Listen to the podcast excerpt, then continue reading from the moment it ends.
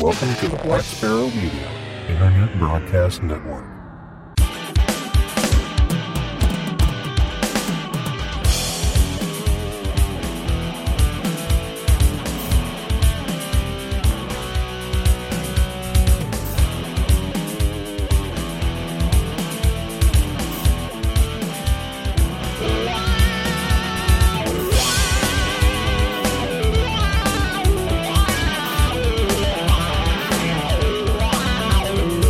Listening to Linux in the Ham Shack. LHS is a podcast about Linux, open source, and amateur radio for everyone. Now, here are your hosts Russ, K5TUX, Cheryl, W5MOO, and Bill, NE4RD.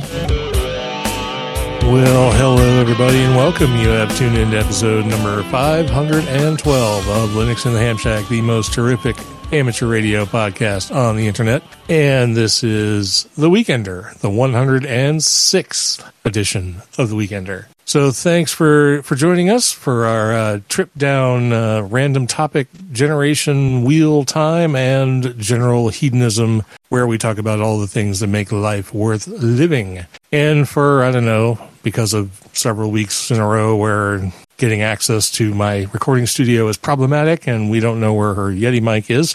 Cheryl, W5MOO, will not be joining us. It'll just be Bill and myself again. I'm Russ, K5TUX. And I'm Bill, NE4RD. And Bill is uh, fresh back from National Jamboree. So, Woot, woot.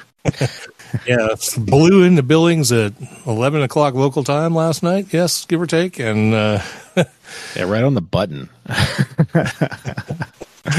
Which is funny because, like, when I was uh, when I was when I woke up south of Chicago, it said I would uh, I would get home on uh, Waze because it says like when you're supposedly going to get home. It said 10:59 p.m. and I'm like, okay, uh, that's not going to happen. And then as, as I was journeying and journeying, it kept on going later and later because obviously I'm stopping, you know, going to the bathroom, getting food, whatever. Um, and eventually it said like I don't know 11 11:30 or something like that. But uh, no, I got home just just right before 11 uh local. So yeah i made i made the original time which is a miracle.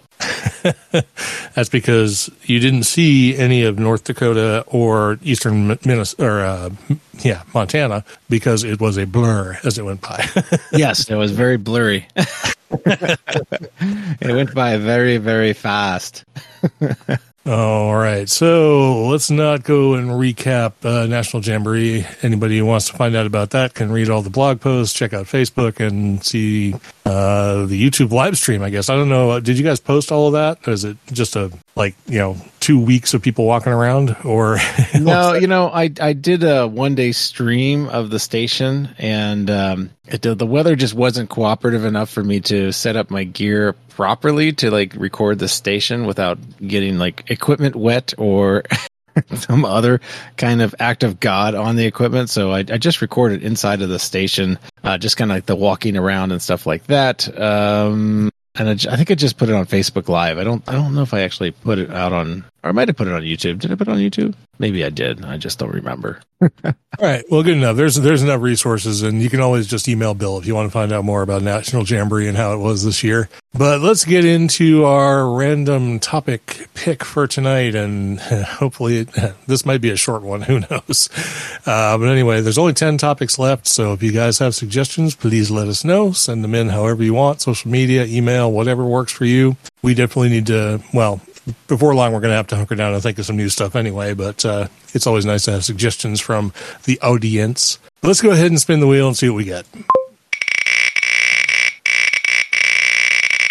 There's a little stutter in the wheel tonight. So. Yeah. Okay, so uh, I already have an answer for this because I still think it holds true. But our topic for tonight is the worst thing about Linux. oh boy, hunker down. Where do we start? Well, let's not go too far into it, but I'm I'm going to start with the one thing that's always been a huge bugaboo about Linux for me. It is getting better, so I will say that, and and I'm not going to go down the, the rabbit hole of uh, audio subsystems because we all know those are horrible. Um, progress is being made, but I think the biggest problem with Linux at least for me, has always been printers. Um, that's that's getting better too. Support for printers is is improving. Uh, automatic configuration for printers is also improving. Um, the subsystem has never been super easy to navigate. CUPS is okay if you know how to get to it and what you're doing. The GUI overlays for CUPS tend to be pretty bad, and uh, manufacturer driver support for Linux also tends to be pretty bad, which all sums up to be bad. So that's that's my number one pick. It's a it's tied, I think, with uh, audio subsystem, but uh, yeah, printers printers in Linux suck. So really, yeah, I have not had that experience. maybe we just I, have. have, I think I have mentioned. I, no, I think I've even mentioned on the show multiple times how incredible I think like the printer detection and everything else is in Ubuntu, starting at like version you know twenty oh four. Okay, so so wait, starting at 2004. When when did Ubuntu become Ubuntu?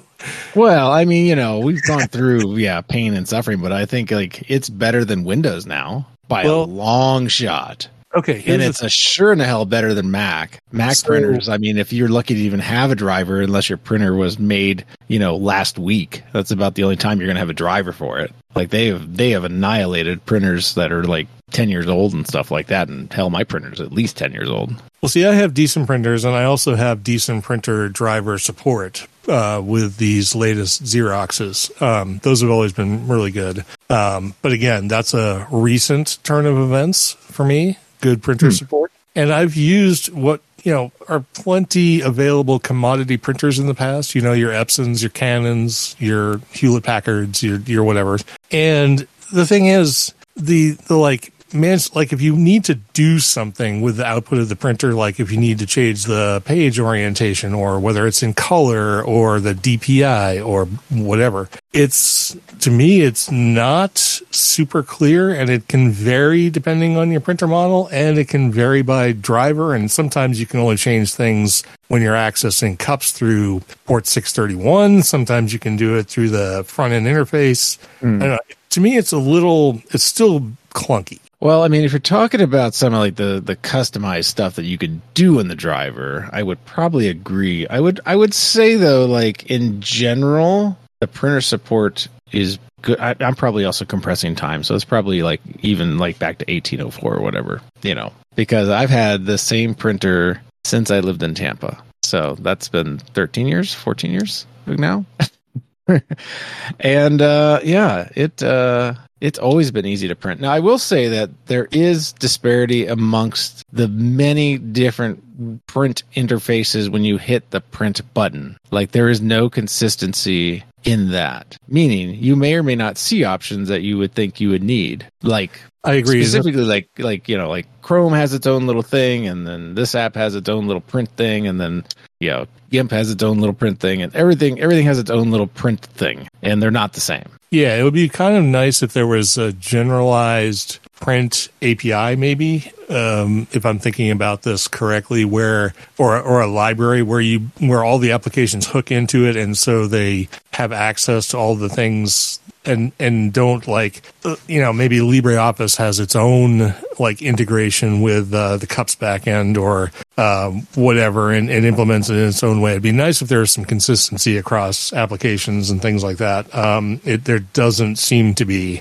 and sometimes sometimes you, you know you'll go into an application and click print, and then it'll bring up a print dialog, and then down at the bottom there'll be an option to like go into the printer's print dialog instead of the application's print dialog. So so there's like the system dialogue right the system Yeah. print dialogue yeah Yeah. So, I mean, I'm I'm not impressed.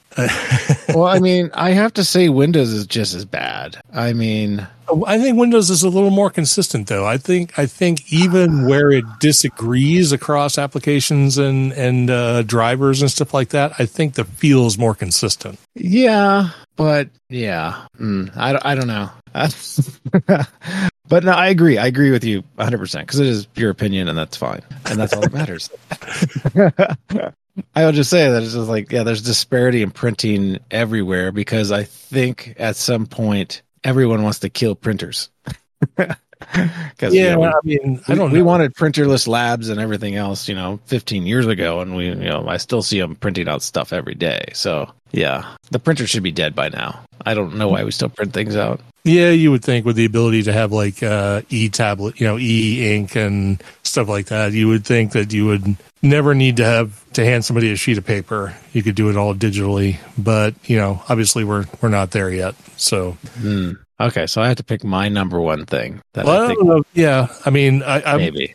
there's I think there's two that we don't really want to touch. The uh, the first one is audio subsystems, of course, and the second one is uh, init subsystems. And um, if you, if you want to pick one of those two, I guess you can. But I don't know. Maybe maybe you can avoid those. Yeah.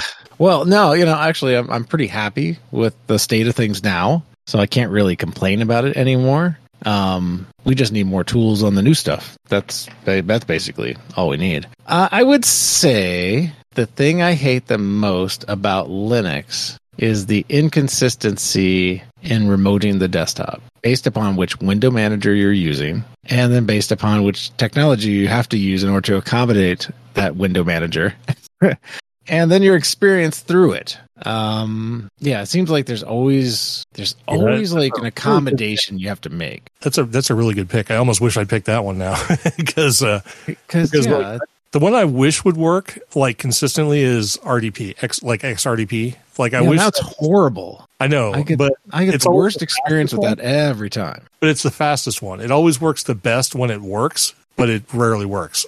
yeah, yeah. I mean, I'm I'm pretty happy with the way like NoMachine works. See, I haven't even tried. Yeah, but I I did get my machine stuck in a weird state that I could no longer remote to it.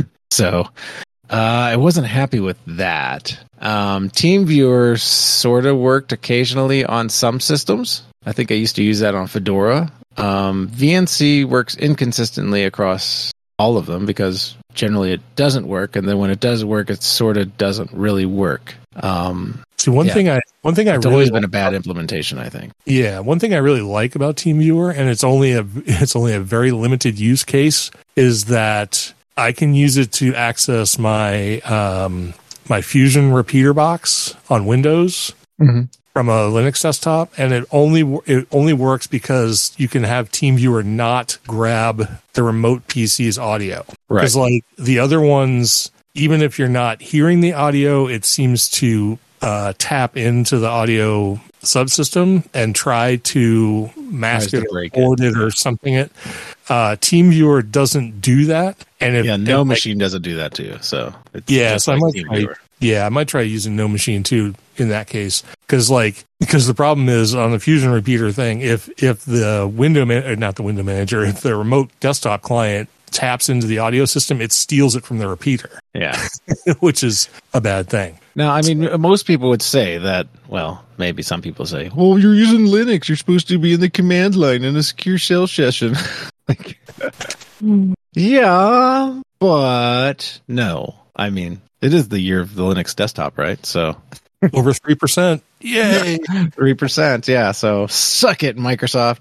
Um, yeah. I, I, yeah. It's just been such a bad experience over the years that that one sort of just still rubs me as a, as kind of like it would be nice if there was the standard tool that would just work. And the closest I've come to it is NoMachine. But I hear Rust, like, is there Rust Desktop or something like that supposed to work? Rust Top? Is that what is that what it's called? Oh, I heard that mentioned. I think I tested that a while ago. Rust Top or RustDesk, something like that. It's RustDesk. You know, yeah, RustDesk. So I haven't tried that one yet, but uh, I think I did try it originally when it was early, and I didn't have any success with it, so I didn't really mess with it. But I think that's another one to test out. But yeah, um, well, that's at least uh, my one of my pain points. Um, why don't you pick another one? Um, I'm not sure. Oh, oh, um, the ability to do secure file shis- file system sharing that is easy. like, yeah, you can you can export your drives or whatever as CIFS, you know, using Samba and mount them that way with authentication and stuff. But if you want to do something more natively, like for example NFS, which I use a lot, and I use AutoMounter a lot, Um, in order to do that securely, like not IP based, but authentication based. The only way I'm aware of that you can do that is with Kerberos, and Kerberos is a nightmare. So, um, unless there's just something about it uh, missing, but if you if you even just read, if you don't even try and implement Kerberos, you just read how it works, it sounds like a nightmare. So, um, I would love for there to be some sort of uh, authenticated NFS type thing, and if there is such a thing, um, I would gladly have someone point it out to me. Well, what are you trying to do? Just uh, quickly send files back and forth between computers? No, I'm trying to mount shares on uh, remote, you know, on uh, Oh, okay. geographically disparate computers, but I don't want to do it. I don't want to authenticate it by IP because I have some that change. So, Well, let me introduce you to my friend Tailscale. Because guess what IPs don't change? um, yeah, but you're talking about like I don't necessarily want to implement a VPN to do this necessarily. It's fairly transparent to everything else that's going on in the machine. Yes, and I've been hearing a lot about Tailscale, so And let me tell you, the Tailscale send for sending quick files back and forth between PCs, amazing. Well, this this is literally okay. So so uh, without giving too much away, I just want to have a situation where like I have a computer sitting here at my house behind a router, you know, a NAT um, that is mounting uh, server file systems via whatever method um, on remote machines. Those those IP addresses don't change, and they need to be always accessible on the local machine here. So and and act as if they're a local file system. That's what I want to do. Interesting. Well, you said the the remote file systems never change their IP, but your your internal machine may. my internal machine may, and there therefore I have to on the remote side. If I'm using NFS, I either have to use Kerberos or I have to account for any possible IP address that the request to mount that could be coming from, which is problematic. So Mm, interesting. Well, yeah, if you controlled all three, then I would definitely say Tailscale because then they would the addresses would never change. You could plug your server into a hotel room and it would still work. yeah, I'll, I'll look into it and see if it's an option. But um, yeah, so anyway, there you go. Do you have a second one? Oh, I could probably come up with many. Well, I think I think one more is probably good since we've already One- since we've already hammered out uh, audio and init. So Yeah, we already passed those, right? We can we Right. can't use those. Um, it's such a perfect thing. Uh, you know, I'm gonna have to. Uh, I have to go with uh, package management. okay, uh, all the package managers, the 5,000 different ways to add packages to your system, and sometimes not being able to add a package to your system because it's not built for you. And then you spend hours upon hours trying to figure out what type of combination of tomfoolery you need to do to get a particular uh, source package to install in your system, um, which may or may not discombobulate your dependencies on your system because maybe you then compile the dependency instead of, uh, you know, downloaded the package for the dependency. And now let's say at some point in the future you have a dependency issue where it brings in the package that wasn't there when you re- originally created it. And all of a sudden now you have an issue with you know your static linking or whatever source linking. Um very similar to uh uh like what well like we were shown on my system because i had manually installed something from source instead of using an AUR and I was promptly scolded at Hamvention for not using what was it, Yay or something like that. yeah, yay. Of course, I, I use paru on my system, which is basically the same thing. But anyway, um, yeah, I mean, I understood, I understood the value of doing that now. Um, but on systems where you know the Arch user repository or whatever is not even, not even a glimmer of existence, like Debian and Fedora and stuff like that. So you're kind of list listing the sea of snaps and Flatpaks and AppImages, and then God forbid you actually have to compile it yourself. Um, yeah, yeah, it would be nice. It would be nice sometimes if, like, you know, we didn't have to compile SDRangel by scratch. Something like that on a system that really isn't designed for. Um, yeah, yeah. I mean, the alternative, of course, is like, well, we only have one way to do packages, and it's a Flatpak or something like that. Which obviously many people do not want to go down that road. you've already made your points well, well uh, documented and annotated on your dislike for uh, those kinds of packages and stuff like that. Um, but yeah, it's like, uh, yeah, it would be easier. It would definitely be easier selling the idea of doing this if some things didn't you send you down massive rabbit holes just in order to get something to test. Yep, absolutely. But but other than the, but other than all these things we've discussed, Linux is great. So yeah, it's great. You know, whatever. Except for like you know, don't download a kernel that sucks. You know. yeah, don't, don't uh, download the latest bleeding edge kernel that doesn't actually work, or or whatever. yeah, yeah, yeah, yeah. Okay, all right. That's enough about that's enough Linux hate for one night, I guess. I know it's not even hate; it's just silly little things. You know, I don't know. There's yeah. things that uh, you know. I, I, realize we we make a lot of accommodations, even though many it seemed like many, but we make a lot of accommodations to operate our lives inside of Linux. And I think for the most part, they're really good because, like, I think the software choices that are out there are amazing and unhighlighted at best uh, at what what is actually out there to run, like for videoing and video editing, photo editing, and everything else. I mean, there's just too many tools to even list. You know, not everything has to be done with Adobe or something like that. Um, yeah, I'm just always amazed at what you can what you can do, and that there's about a billion alternatives for most things. Yep. No, I, I definitely enjoy all of the high points, but there there are still some some little sticky wickets that, that need to be hammered out. So, and I, I know progress is being made in, in many of these areas. So we'll just have to see when when everything consolidates into a useful thing that we can stop complaining about. You know, audio subsystems and init systems and bad remote management and so on and so forth. So, all right, yeah. let's get to some happy stuff, shall we? For sure. All right, so hedonism time. Let's get into the hedonism. Because Cheryl's not here, I'm just going to go down through her her couple of recipes. She does have a regular recipe and a drink recipe, and unfortunately, as I was saying before the show, uh, she hasn't made this one this uh, recipe yet. She's going to make it in the next few days, but I won't I won't have any input on it. I'm assuming it's good, but I won't know for sure until we try it. So her her food recipe for this time around is slow cooker huli huli chicken, and the description on it is crockpot huli huli chicken is a dinner you can set and forget because it's of course cooked in a crockpot. Uh, come back and enjoy it in all of its tropical goodness. Each bite, a fork tender chicken is flavored with the best sauce made of ginger, garlic, ketchup, brown sugar, and pineapple juice. It's the perfect mix of sweet, tangy, and savory. It kind of sounds like sweet and sour mixed with. Uh, teriyaki or something. so, but uh, so the ingredients for it are unsweetened pineapple juice, soy sauce, brown sugar, ketchup, ginger root, minced garlic, boneless chicken or chicken breasts if you prefer, and some corn starch. And the basic idea is in a medium bowl, you whisk together your juice, soy sauce, brown sugar, ketchup, ginger, and garlic to make a nice sauce. You place chicken thighs into a crock pot, or your breasts, of course, and pour your sauce mixture on top of it.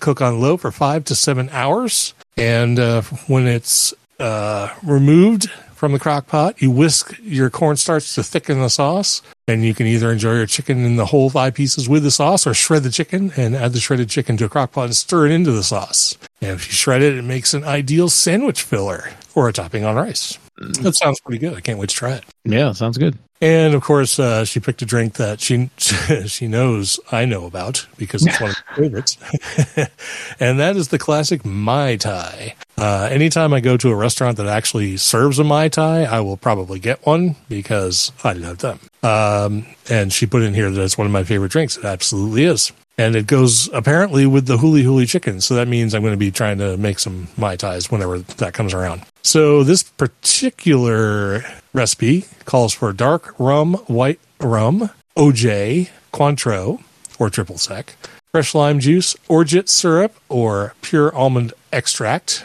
superfine granulated sugar, grenadine, and you can garnish with an orange slice. So this is one of those shaken not stirred recipes. You put it in a shaker with uh, ice cubes, shake it till it's really really cold and a little bit foamy. Strain it into an old fashioned glass and enjoy. And I think uh, I I tend to float like a little 151 with the dark rum on a decent mai tai, and you know because that gives you that little extra kick. So yummy yummy Light it on fire. there you go. There you go.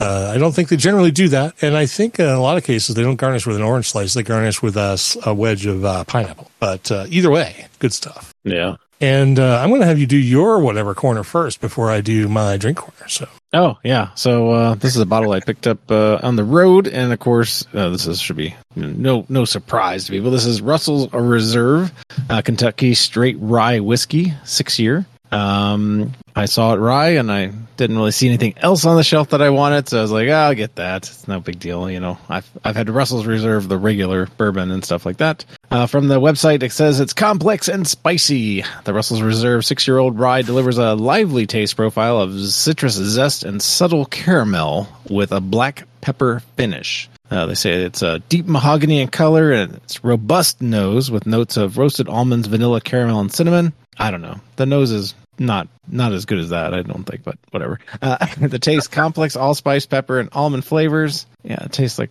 rye bourbon. Um, and the finish smooth, long, lingering with rye spice and dried fruit. Yeah, you know, it's not bad. But on my rye scale of rye, you know, it's not. It's it's no Rossville Union, that's for sure. but it's it's a good rye. I, I think it's um it's pretty good. You you of course say it uh, it's got the funk, right? It's the uh, it's because it's from the Wild Turkey Factory, right? Um, well, I haven't tried the rye, but the the Russell's Reserve definitely does. But it's also really good. I've I've had the ten year and I've had the single barrel, and I really like their their bourbon lineup. And it definitely you you definitely if you if you have the spread, if you if you've had the experience and you've tried the different wild turkeys like the rare breed and the 101 and all that kind of stuff, yeah, it, you can see where it fits uh, but it's also got its own character. So yeah, I think the the the flavor is really good on it. You know, I'm just uh, just sipping it here, and yeah, it's I mean, it's it's it's really good. I mean, it's it's way better than Michter's. It's way better than yeah. Well, it's way better than the Wild Turkey 101 rye. It's way better than Old Forester 100 rye. Um, all your basic, you know, what do you call them? Middle shelf to, to bottom shelf ryes.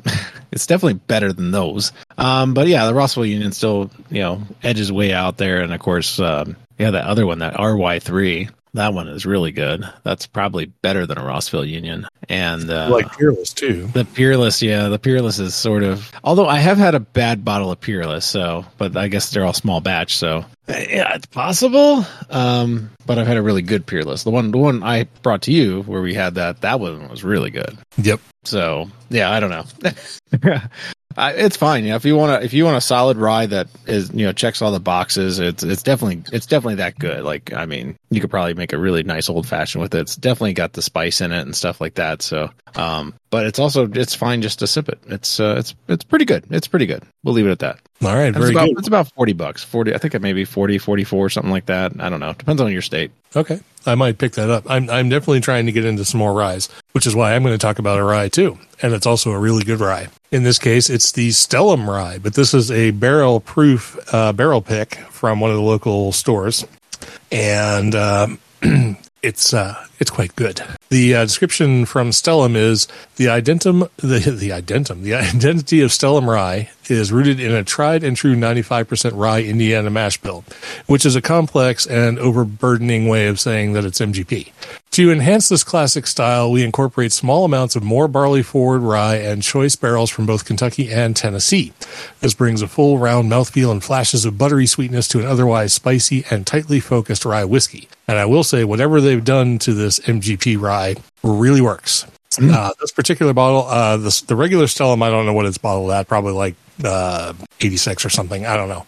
Uh, but this one is uh, higher. Mash bill, as I already said, is 95% rye, 5% malted barley. The proof on it is 116.36, which is 58.18% ABV. It's uh, listed as Kentucky, Tennessee, and Indiana because the influences of uh, grains and barrels from those various places are incorporated. Color shown is deep copper and uh, for a rye, I've got to say this is pretty complex. The nose has stewed apple, peach, pear, nutmeg, clove, mint, and licorice. And that's just sticking your nose in the glass. That's not even, you know, tasting it. And then when you do get a chance to uh, pour it down your gullet, you can taste anise, cardamom, coriander, lemon zest, sour orange, green apple, spearmint, and light sweetness. And there's probably more. If I kept sipping on this, I could probably give you other notes. Um, but I'm not going to do that because you should probably just go get some of this and find out for yourself. And then uh, after it, you know, lingers for a little bit. You get a touch of star anise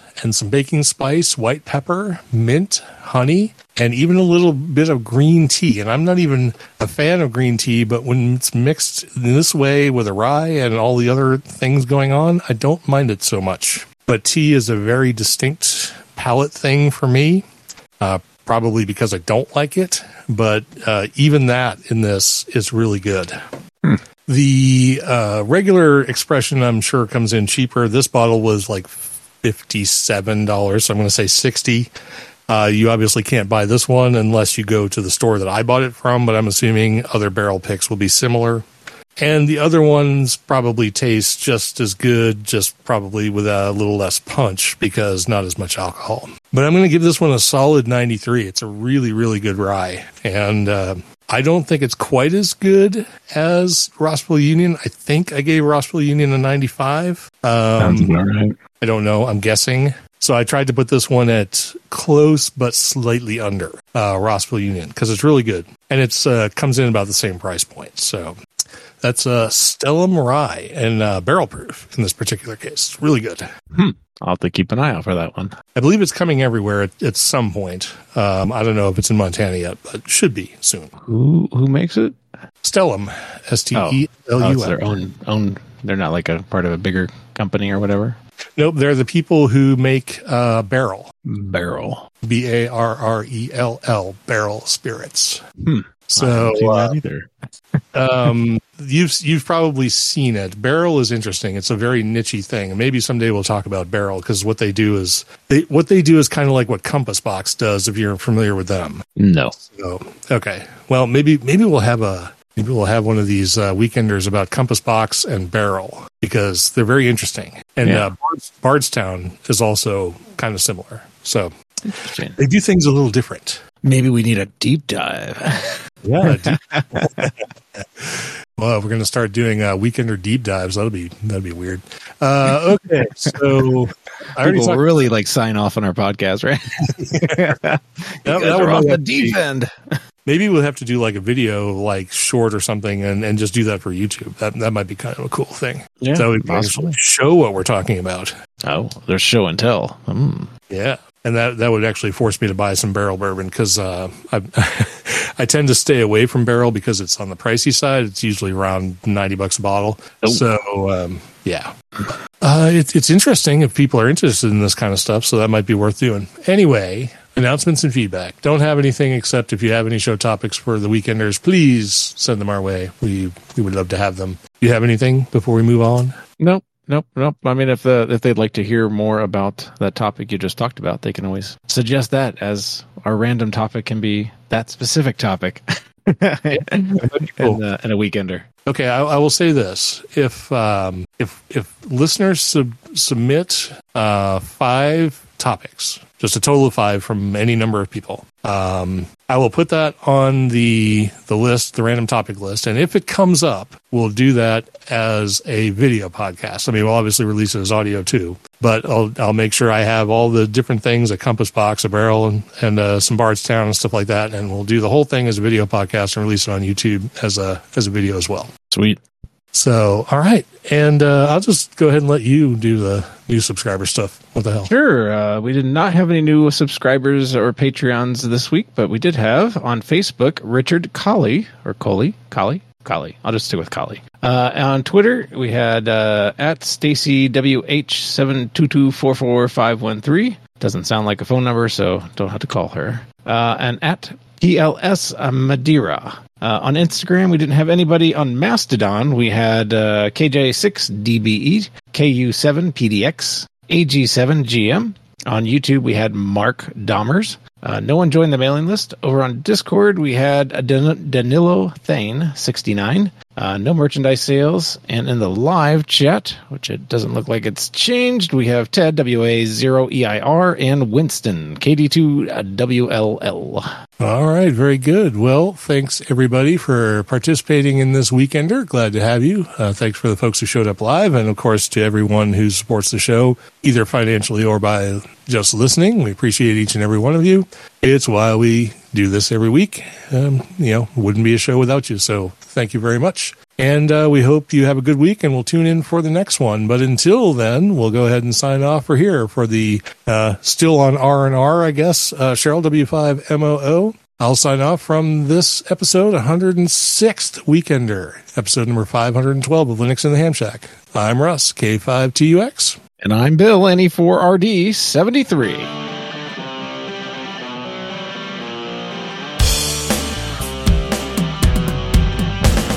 Thank you for listening to this episode of Linux in the Ham Shack. LHS is a community sponsored podcast. Our website is located at lhspodcast.info. You can support the podcast by visiting the LHS Patreon page at patreon.com stroke LHS podcast or by using the contribute list on the homepage. We have a presence on Discord, Facebook, IRC, Twitter, and YouTube. You can also drop us an email at info at lhspodcast.info or leave us a voicemail at 1 909 LHS show. That's 1 909 547 7469. Visit the online LHS merchandise store at shop.lhspodcast.info for fun and fashionable show themed merchandise. Until next time, remember to always heed your hedonism.